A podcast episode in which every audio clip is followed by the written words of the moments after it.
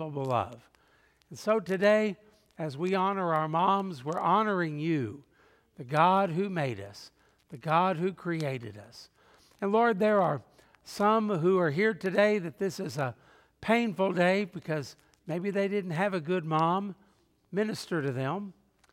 And there are some today who would love to experience motherhood, but they haven't been able to thus far. And we pray for them and ask you, Lord, if it would please you to work that miracle in their life. We pray that you would. And Father, we pray for those mothers who are here today that hurt because their children are not right with God. And we pray for them that you would bring prodigals home, that you would help, and that you would save, and that you would do a great work in families as only you can do. And Father, we could go on with many other things.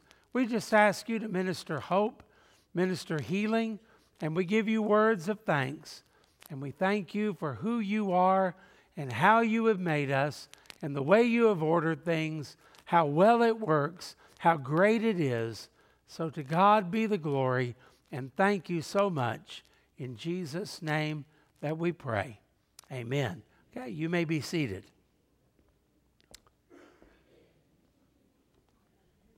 Second Thessalonians. Second Thessalonians. It's where we are today. We'll pick up. And I want to talk about something intrigued me both while I was in Israel and then while I was reading and studying these verses. There was a word that jumped out to me, and uh, I want to talk about that because I'm afraid that uh, by any objective standard, what we're doing today in terms of passing off the baton to new generations, we're kind of struggling in that area. And uh, not only we, speaking of our church, but as a society, and we as just Christianity in general, something's not quite right. And I wonder what it is. And maybe what Paul says to the Thessalonians can kind of help us. Now, they've been all messed up over the second coming.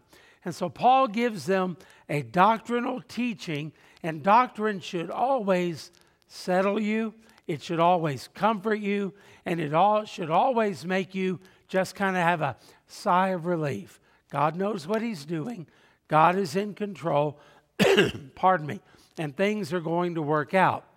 And so uh, then he goes in and he gives them a word of, of exhortation. Paul gave words of comfort and exhortation much more than he ever gave the tough stuff that he would do from time to time. He was tender among them, and he said, like a nursing mother, nursing mothers don't tend to be rough and gruff or anything like that.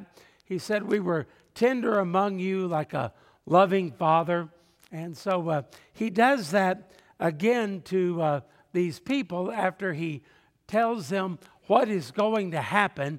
To find comfort in that, you have not missed the rapture, you've not missed the coming of the Lord, and it's all taken care of. It's all the way that it is supposed to be. Uh, I remember a long time ago hearing about a couple that got married and uh, they were having one of their first meals together. You probably heard this. And uh, they were having roast beef. And the uh, young bride, she took a knife and she cut off the end of the roast beef. And the groom said, Why did you do that? She goes, Well, that's the way my mother always did it. And so uh, he said, Well, that seems weird. And so uh, she said, Well, it's just the way we've always done it. So before long, she gets to thinking about it. So she calls her mom. Mom, why did you always cut off that one end of the roast beef? And she said, I don't know. That's the way my mom always did it. That's just the way we've always done it. And so uh, after a while, it got to bothering her. So she called her mom. And she said, Mom, why did you always cut off the end of the roast beef? And she said without hesitation, Because I didn't have a big enough pan. There was a reason for all of it, but it had turned into just an empty, meaningless tradition that nobody understood. Kind of like Memorial Day. How many people do you think really understand what Memorial Day is all about? I don't think very many because most of the time I think even President Obama did. They get it mixed up with Veterans Day. One is for the living and one is for the dead. You figure it out. One is for those who gave their lives in battle, and one is to recognize anyone, anywhere who has served at any time. But we don't know. All we think of is it's time to go to the beach. It's the start of summer. We forget there was a reason for Memorial Day. We think about, I heard somebody ask somebody from Mexico, Do you have the 4th of July in Mexi- Mexico? And they looked at him like, Of course we have the 4th of July. It's on the calendar. You know what he meant by that? Do you have American Independence Day in Mexico? And of course, the answer would be no, because the 4th of July, as we call it, is really something more than a date on the calendar. There's a reason behind the tradition. Well, it's the day we shoot off fireworks. Why?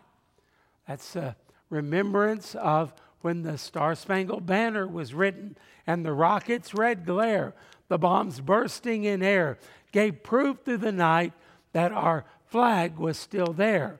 And Francis Scott Key, in that battle on that British ship, he would use the light of the rockets to see if the stars and stripes were still flying over Fort McHenry in the War of 1812. That was the birth of that poem that he wrote that was later put to music and became our national anthem. And when we think about the 4th of July, we celebrate that not just because we like fireworks, but to remember our independence and the birth of our nation. But have you noticed, those of you who are older have seen this, our traditions have been kind of set aside. They mean less and less and less to the point that we don't really even know much of our history or what they are all about or even why we do any of the things that we do. And that leads me to uh, the text that we have this morning, Second Thessalonians 2 13 through 15. Now, listen to how Paul, he doesn't say, Now you should have known all of this stuff. I told you all of this before. We had a tour guide, Israeli tour guide, and uh, sometimes she would say, Does anybody have any questions? Somebody would say, Well, what about this or this? And she was very quick to say, I've already told you about that. You should have listened, and you should have already known that. And then she wouldn't answer it half the time. And uh, that's true. Now, Paul could have done that. Paul could have said, Now, you bunch of morons, don't you understand what I told you? You got to listen. You got to pay attention. Would have been true, but he didn't say that. Look what he says. Verse 13. But we are bound to give thanks to God always for you. You people who don't listen, you people who don't get it, you people who don't pay attention, you people who don't apply what we've told you. Sound familiar? That could be me. That could be you. And yet, Paul is very tender toward them. We give thanks to God always for you. Notice the next word he used brethren, beloved by the Lord. Why? Because God from the beginning chose you for salvation uh, through sanctification by his Spirit and belief in the truth, verse 14, to which he called you by our gospel, our euangelion, our good news, for the obtaining of the glory of our Lord Jesus Christ. Now, therefore, brethren, stand firm, stand fast, and hold to the, and here's the word that got my attention the traditions which you were taught, whether by word, the preaching of the Apostle Paul, or by our epistle, the writings of the Apostle Paul. Either way, he's tying them back to not just any tradition for any reason at any time, or just because we've always done it that way, not a good reason. He's tying it back to what the apostles said and what the apostles wrote the Word of God or Scripture. There's nothing wrong with scriptural tradition. Don't abandon that. In fact, he said, hold fast to it. We need those kind of things. Now, we come from a Southern Baptist uh, tradition, I guess we'd call it, that tends to kind of reject tradition. Over the years and over time, our forefathers looked at what other churches, what other traditions, what other denominations did, and they said, no, we don't want to do that. We want to be tied down to the, battle, uh, to the Bible. Now, there's nothing wrong with that, but that's why when you come to a Southern Baptist church, you're not going to find, for the most part, there may be some exceptions, but you're not going to find the pastor wearing a liturgical robe. Can you imagine? That'd be hot, for one thing. And uh, we just say, no, we're not going to do that. That's why when you come to a Southern Baptist church, we don't typically stand and recite the Lord's Prayer or the Apostles' Creed or the Nicene Creed. Nothing wrong with that, but we have kind of been from a tradition of people that said, no, we don't want formalism. We don't want those type of things. Now, part of that is because our forefathers saw that so many people, so many Christians, so many denominations would go through all of that in just meaningless, empty words. As Jesus warned us about, vain repetition, just empty words and thoughts. That's always a danger. By the way, we have our own empty words and our own empty thoughts, don't we? Sometimes we pray the same old thing in the same old way with the same old phrases without any thought in it, and it's uh, just one of those empty, meaningless things that we do. Now, God never intended for us just to go through a bunch of empty, meaningless, tiring, boring rituals. We also have our other things. We all know that Baptists don't dance, Baptists don't drink, Baptists don't cuss, Baptists um, are evangelistic. We all witness. We know that we always sing hymns out of hymnals, and we know that our services and our programs and our doctrines are very similar. Uh, you know, it's uh, the way it used to be. I can remember because I lived all over the world and all over the United States. No matter where we went, we would go to a Southern Baptist church. And you know what happened? basically the same order of service, basically the same type of sermon, basically the same songs. We knew all of them. And uh, it was kind of like going to McDonald's. Go to McDonald's in California, the Big Mac is going to taste pretty much like a Big Mac in Oklahoma City. A quarter pounder in Washington State will taste like a quarter pounder in Texas. They were all kind of the same. They may not have been good or great, but you knew what you were going to get. Had a friend that came out of the Presbyterian church, and uh, he became a Southern Baptist. And he said, One thing that I liked about Southern Baptist churches is no matter where you visited, wherever you went, they were all kind of the same. You knew what you were going to get. It was a, you know, religious quarter pounder, I guess you would say. Well, you can't say that anymore, can you? You can't say these things that I just mentioned about Baptists anymore because most people, I don't know about most, but an awful lot don't hold to those same things, and we're not the same as we used to be. Now, is that bad? Could be. Is it good? Could be. Change can always be a good thing. If your tradition is just uh, mindless, vain, and uh, uh, something that is meaningless and unbiblical, you probably ought to let that one go. But if it's something that ties down to the Word of God and is helpful, then maybe not so much. But I think we can all agree we live in a time where tradition has been kind of put by the wayside in every aspect and every area of our life, even our religious life. And this is uh, part of the reason why uh, I remember when I was a kid, I had a friend who was from another denomination, and he said a word I had never heard before.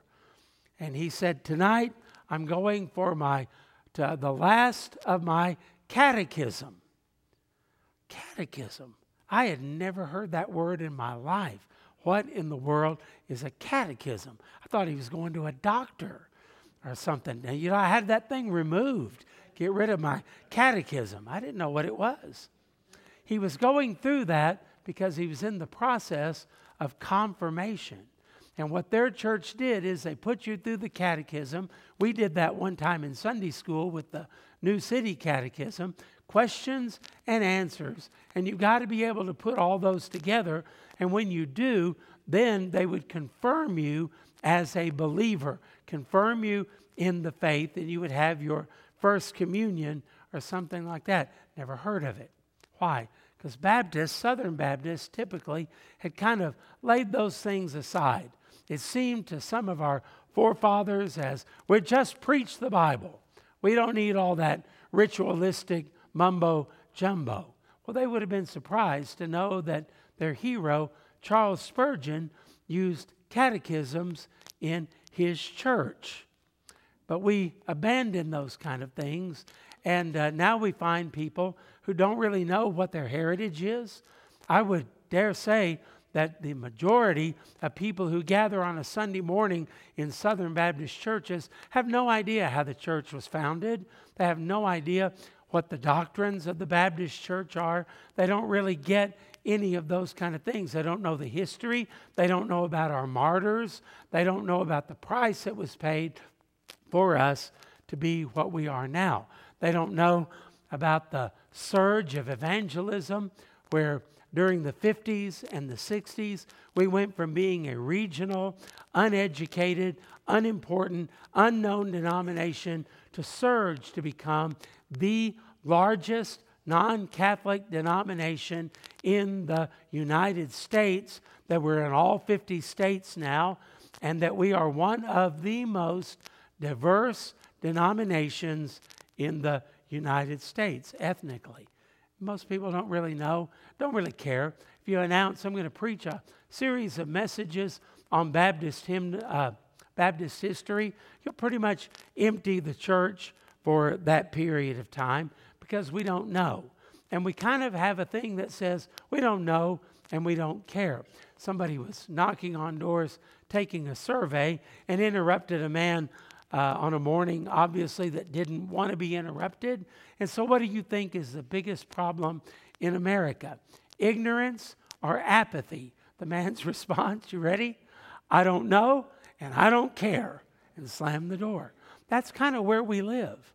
And because of that, our Constitution is being upended and shredded, in my opinion.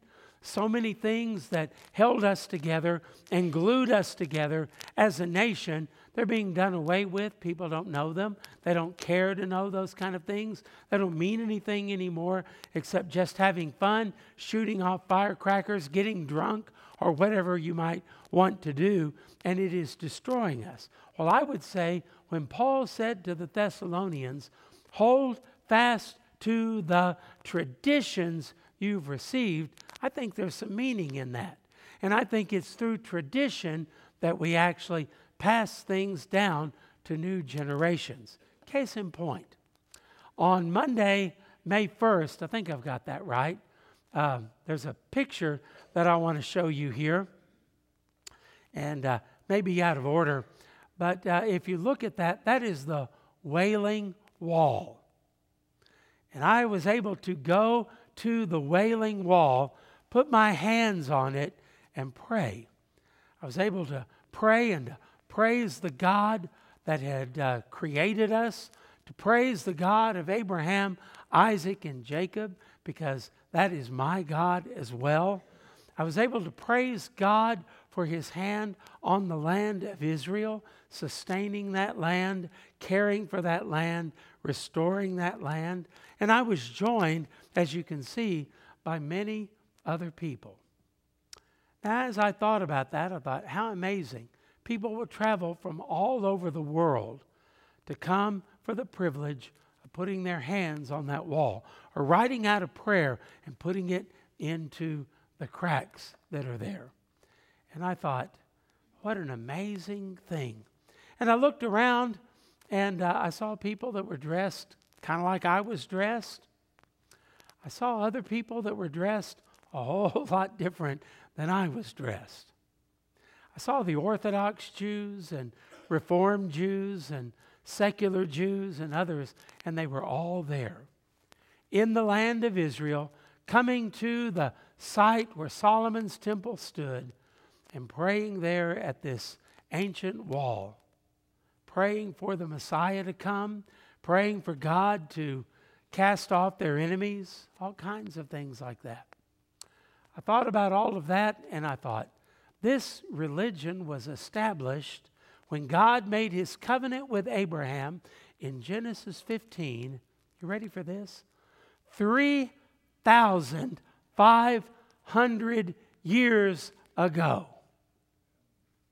You can't scare up a Hittite. You can't scare up an Ammonite. How many of you have passed by a temple to Baal lately? How many of you have been driving by and you've seen something from 3,500 years ago? Well, most of us are not even sure what happened 3,500 years ago. We wouldn't recognize it if we saw it. We're having trouble remembering the traditions of our own nation from 240 years ago, much less 3,500 years ago. And yet the Jews are going strong. Not only are they going strong, their religion has survived among all those others you read about in the Old Testament. The Jewish religion is still going strong. You think about their families, you think about what they do. It's absolutely amazing. Every year, we have a tradition of watching Christ in the Passover, and we see the traditions of what the Jews do that point to Jesus. They don't understand it, but we do, and it's absolutely amazing. Why is that going on? Because of Abraham, because of Isaac, because of Jacob. And they passed that on to their children, and their children passed it on to their children. Well, of course, if I'd lived back then, I would be more faithful too. Really? Have you ever thought about the history of Israel? Have you ever thought about the persecutions that they have gone through? Are you familiar with the Holocaust of the 20th century? Are you familiar with all of the nations that have battled and warred on that land, conquered that land, destroyed all of the Jewish sites, raised up pagan sites, raised up Muslim sites, all kinds of things like that? And only to have another empire come in, tear all of those sites down, and to build their own sites down. It's absolutely amazing. And yet we drove into the land of Israel. The Israeli flag was flying. We drove into Jerusalem, the same city where Christ walked and where Christ ascended and where Christ is going to return. We were there with those people who don't fully understand everything, and yet they are doing what their ancestors did. The Southern Baptist Convention was formed in 1845, not terribly long before the Civil War. We are watching ourselves in steady decline now, and yet the Jews have gone on 3,500 years willing to die for what they believe, willing to endure whatever may come their way because of what they believe. And I began to think about that, and I thought, here we are in our denomination where we abandon and unhitch from tradition. We hate it. We say, give me something new, do something different. And we're wondering why we are failing to pass things on to our children. I think there's something going on in all of this. I'll read you a little bit of an article. This is a Southern Baptist article. It's not written by our enemies, it's not written by anyone else. This is a Lifeway article. We own Lifeway.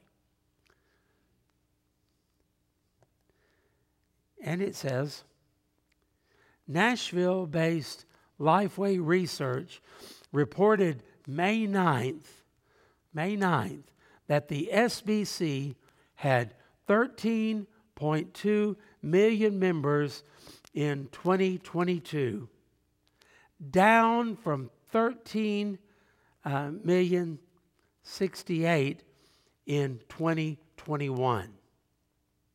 That loss of 457,371 members is the largest in more than a century, according to the annual church profile compiled by Lifeway. Once a denomination of 16.3 million people, the SBC has declined by 1.5 million members since 2018 and by more than 3 million members since 2006.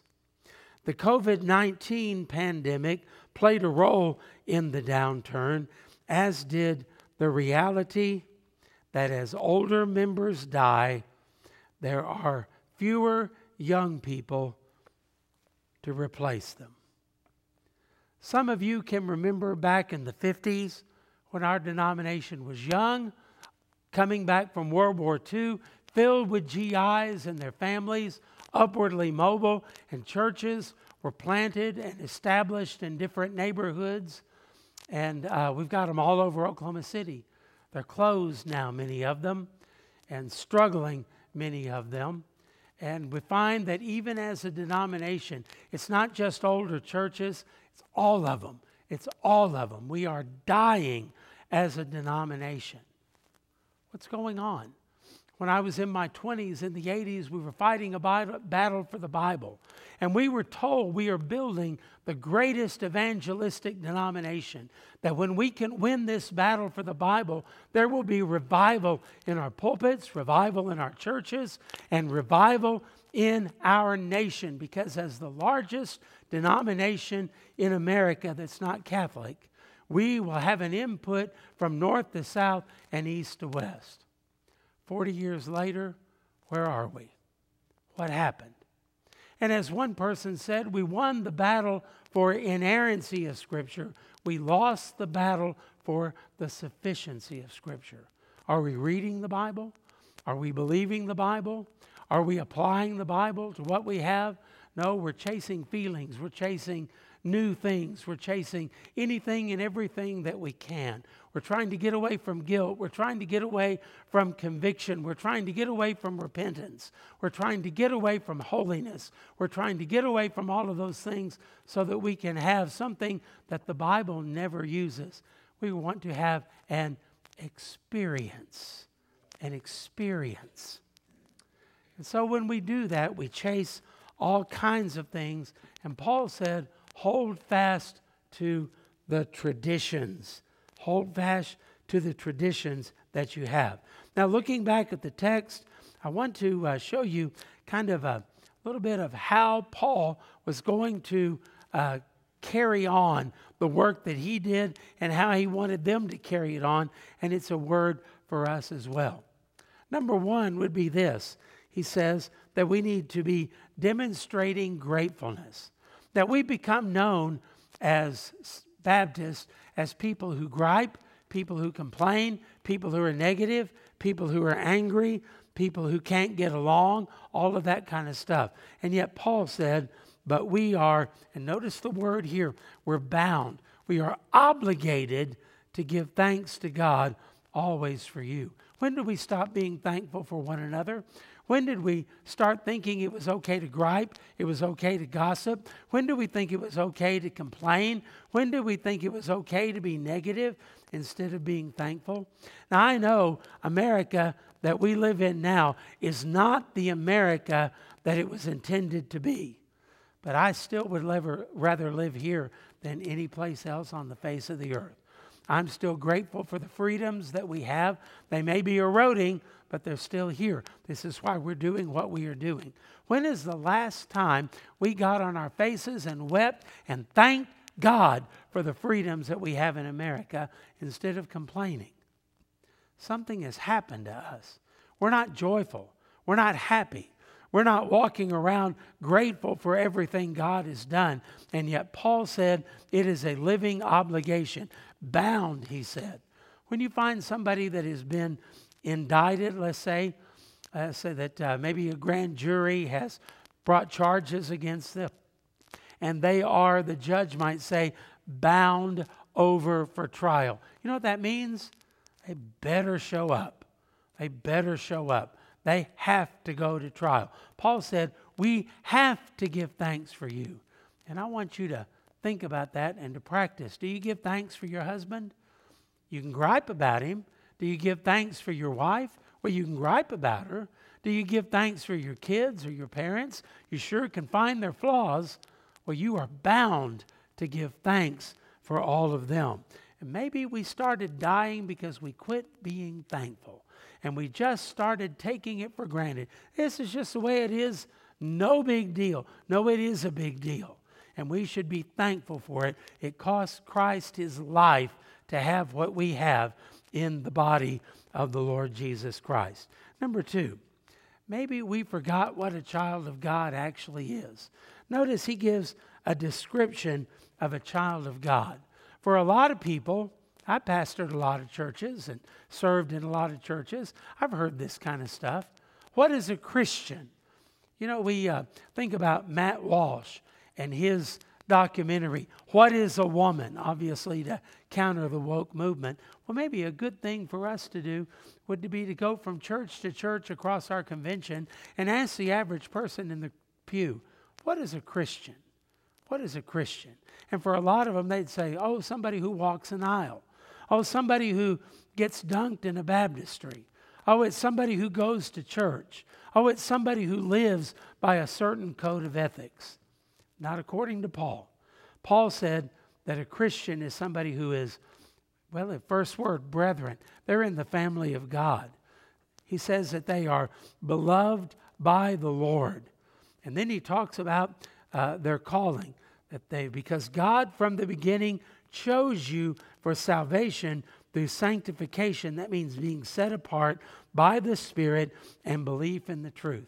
It wasn't your decision. It wasn't your code of ethics. It's not your actions. It's not the way you think. It is a work of God, a sovereign God in your life. That's what a Christian is. And if that's not what happened in your life, then you may be a lot of things, but Christian isn't one of them. And we started substituting all of these things for what a Christian is. Well, I know they never went to church, and I know they were drunk every weekend, and I know that they had 15 kids out of wedlock. But one thing I know for sure, they're in heaven because they were a Christian. Why? They prayed a prayer during Bible school in 1963. Have you ever heard anything like that? And they tell us that, well, you Baptists believe in once saved, always saved. If I believed that, I'd live any way that I wanted to live so I could go to heaven. Well, they're right. That's what a lot of us are doing. That's what a lot is happening because we have dumbed down what it means to be a Christian and even the uh, definition of a Christian. Maybe that's why we're losing. We're calling people to become something we don't even know what it is. We don't even know how to define it. We don't even know what it is when it comes before us. Well, it may be or it may not be. We need to do some thinking, some learning, some studying, some application. Number three, maybe it's because we lost a sense of, sense of destiny and calling. It needs to be made clear. God did not save you so you could have a church to go to. God did not die on the cross and shed his precious blood so that you could have some better friends than you would find in a bar. God did not put his son on the cross and butcher him so that maybe you could have a little happier life where your dad's not drunk every week and where mom is not sleeping around or anything like that. I hope those things are true, but that's not the point. Notice he said, to which he called you. He called you. You were drafted. You didn't enlist in the army, you were drafted, called by God, and called through the gospel. Do you realize what you understand about the gospel? That most people in the world don't even know what it is, much less what it means. You've been privileged. You have a high calling on your life. You're not called just to get by till Jesus comes. You're not called to just muddle through somehow until you die. You have a high calling to be an ambassador for Christ, a child of the King to represent Him, which God called you uh, by our gospel for the obtaining of the glory of our Lord Jesus Christ. Hey, folks, God lives in you. Everywhere you go, God is with you. Everywhere you go, His power is with you. Greater is He that is in us than He that is in the world. Lift up your head. Quit moping around. Quit acting like the world's got it made. Quit acting like they're the ones that are cool. We're the losers. And if we could just be more like them, we could have more impact. No, we've got to be more like Jesus and understand His Word. But most people don't care. Most people just say, Get me through an hour or so on Sunday morning and leave me alone. Let me do what I want to do. No wonder we are dying. We don't see the glory of Christ. Back in about the 80s, we started dropping all of our traditions. We don't know what our doctrine is. We don't know what our worship style is. You never know what you're going to run into if you go to a Baptist church on Sunday morning. It may be charismatic, they may be speaking in tongues, it may be formal and liturgical, it may be similar to ours, it may be any number of things we started dropping all of that kind of stuff. We started saying, I don't want to be taught. I don't want to be trained. I don't want to have to do anything. Something happened about 1980 where people said, I don't want to do anything in the church. I just want to go. I just want to go, get it over with, and slip out. People like to worship in dark auditoriums now, so nobody sees them. Nobody knows that they're there.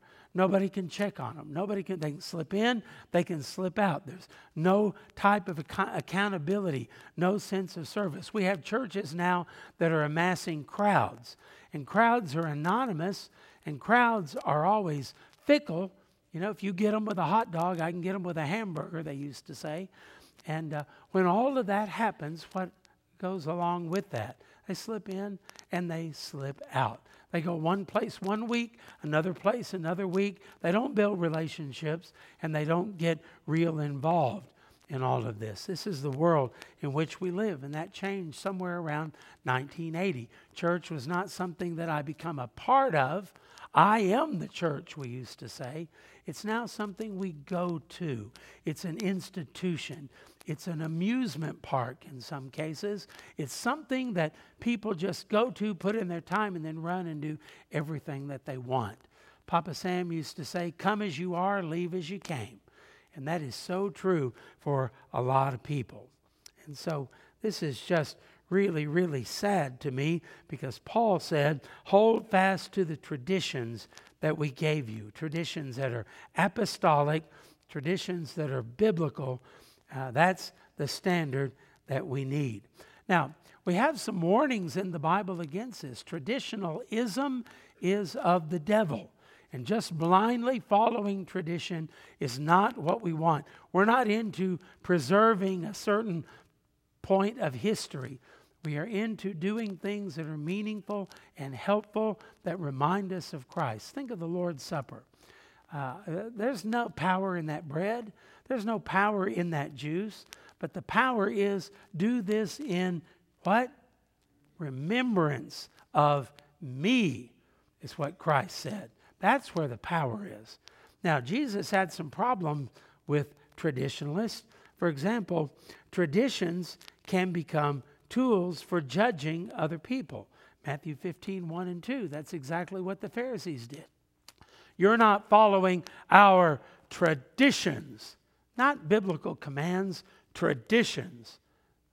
That can happen to us. Somebody walk in, come in off the street, called by God to come in here, but yet we can't accept them because they're not quite the way we think that they ought to be in order to come to church. How dare a person like that come to church? That's a horrible thing to think of. That's what happens when traditions become tools for judging. You know, uh, you can find other things that happen. Traditions can, for example, become the ruler or the master. Uh, Matthew 15 3, that happened. And um, Jesus said that uh, he talked about why do you break the commandment of God for the sake of your tradition? A lot of churches do that every week. They'll break the commandment of God, but don't change anything that we do or the way that we do it. We'll go to war over that. Believe whatever you want to believe, but don't change the carpet. And don't, well, I know a church that split over whether the offering was going to be after the third hymn or at the end of the service. They split over that. And we wonder why we're dying. And we wonder why we don't have any impact. Tradition can exalt human preferences over Scripture. Why do you do it that way? I don't know. It's just the way we like it. I like it that way. Don't change it, even if the Bible says something different. Mark chapter 7, verse 3. And also, uh, think about this tradition is like fire, it's a great servant, but it is destructive when out of control. Isn't that right? I mean, think about how we use fire. We heat our homes with fire, we cook our food with fire, but yet you let that fire get out of control and do what it wants to do, and your house will burn down. Tradition is like that. Colossians chapter 2, verse 8. So when Paul says, hold on to tradition and hold fast to it, uh, you got to be careful about all of that because it can turn into something that uh, you don't really want. So let's kind of sum everything up here about what we're talking about when we talk about tradition. Um, we want to focus on these positive things. Tradition is what connects the generations, and tradition is what passes on and reinforces truth. How often has baptism and the Lord's Supper traditions that we have, commandments that we have, but we do them traditionally?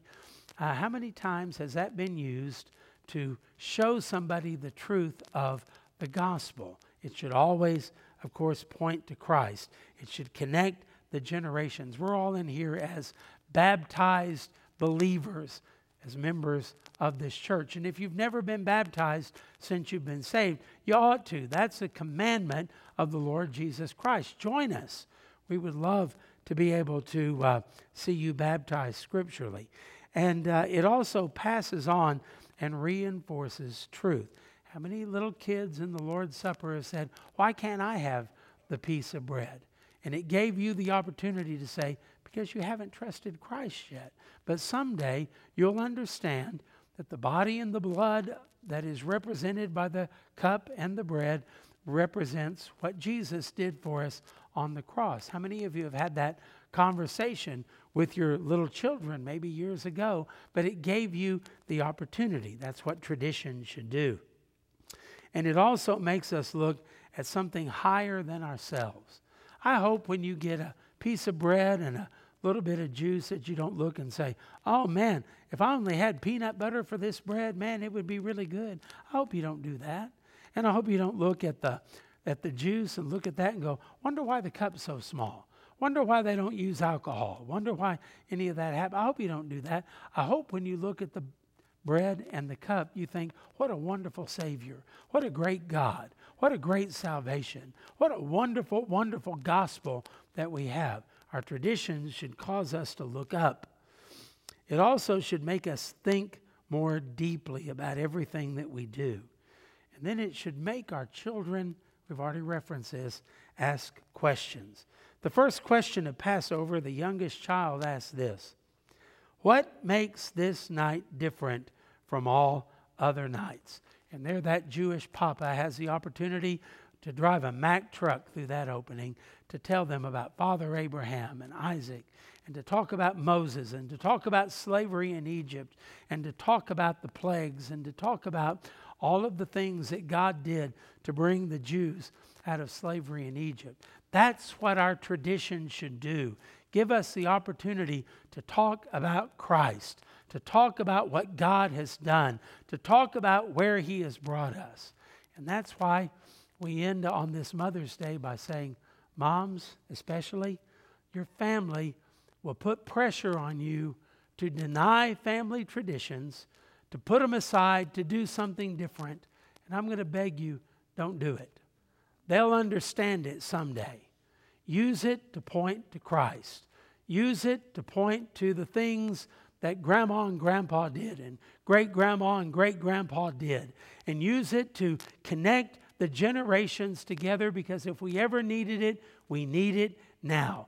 And if we ever needed it in the church, we need it now. I have a burden in my heart to reach younger people and young couples for Jesus Christ. Somebody's got to carry on after we are gone. And we want them to come and to join us and to be blessed by the things that we do, by the preaching of the word, by our prayers, by our giving, by some of the things that have been life changing to you in the past. They desperately need to know these things. But if every time we turn around we're clamoring, clamoring for the next big thing and the newest thing and the next greatest fad, we may get the smile and the applause of some people for a while, but before long, they'll be gone because, again, if you can get them with a hot dog, I can take them away with a hamburger. There'll be something bigger, newer, neater, flashier, cooler, whatever it'll be later on. You see, our attraction at Graceway is not that we have the biggest, greatest, flashiest, most up to date programs. You all know better than that.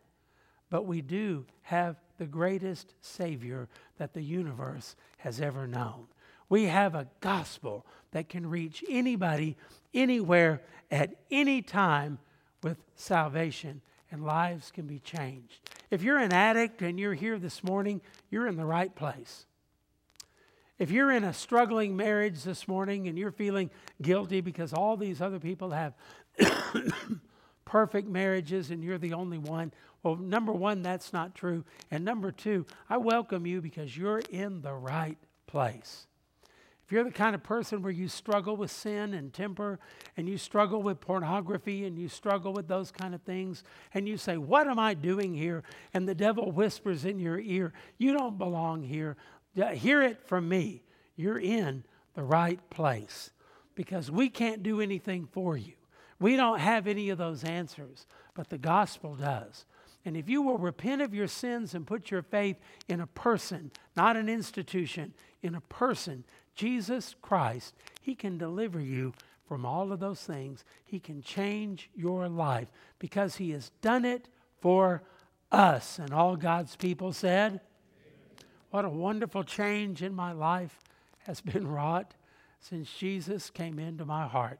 Have you trusted Him and repented of your sins and put your full trust in what Jesus did on the cross of Calvary and that He rose from the dead? And trust me, if He can rise from the dead, He can handle any problem that may ever come up in your life.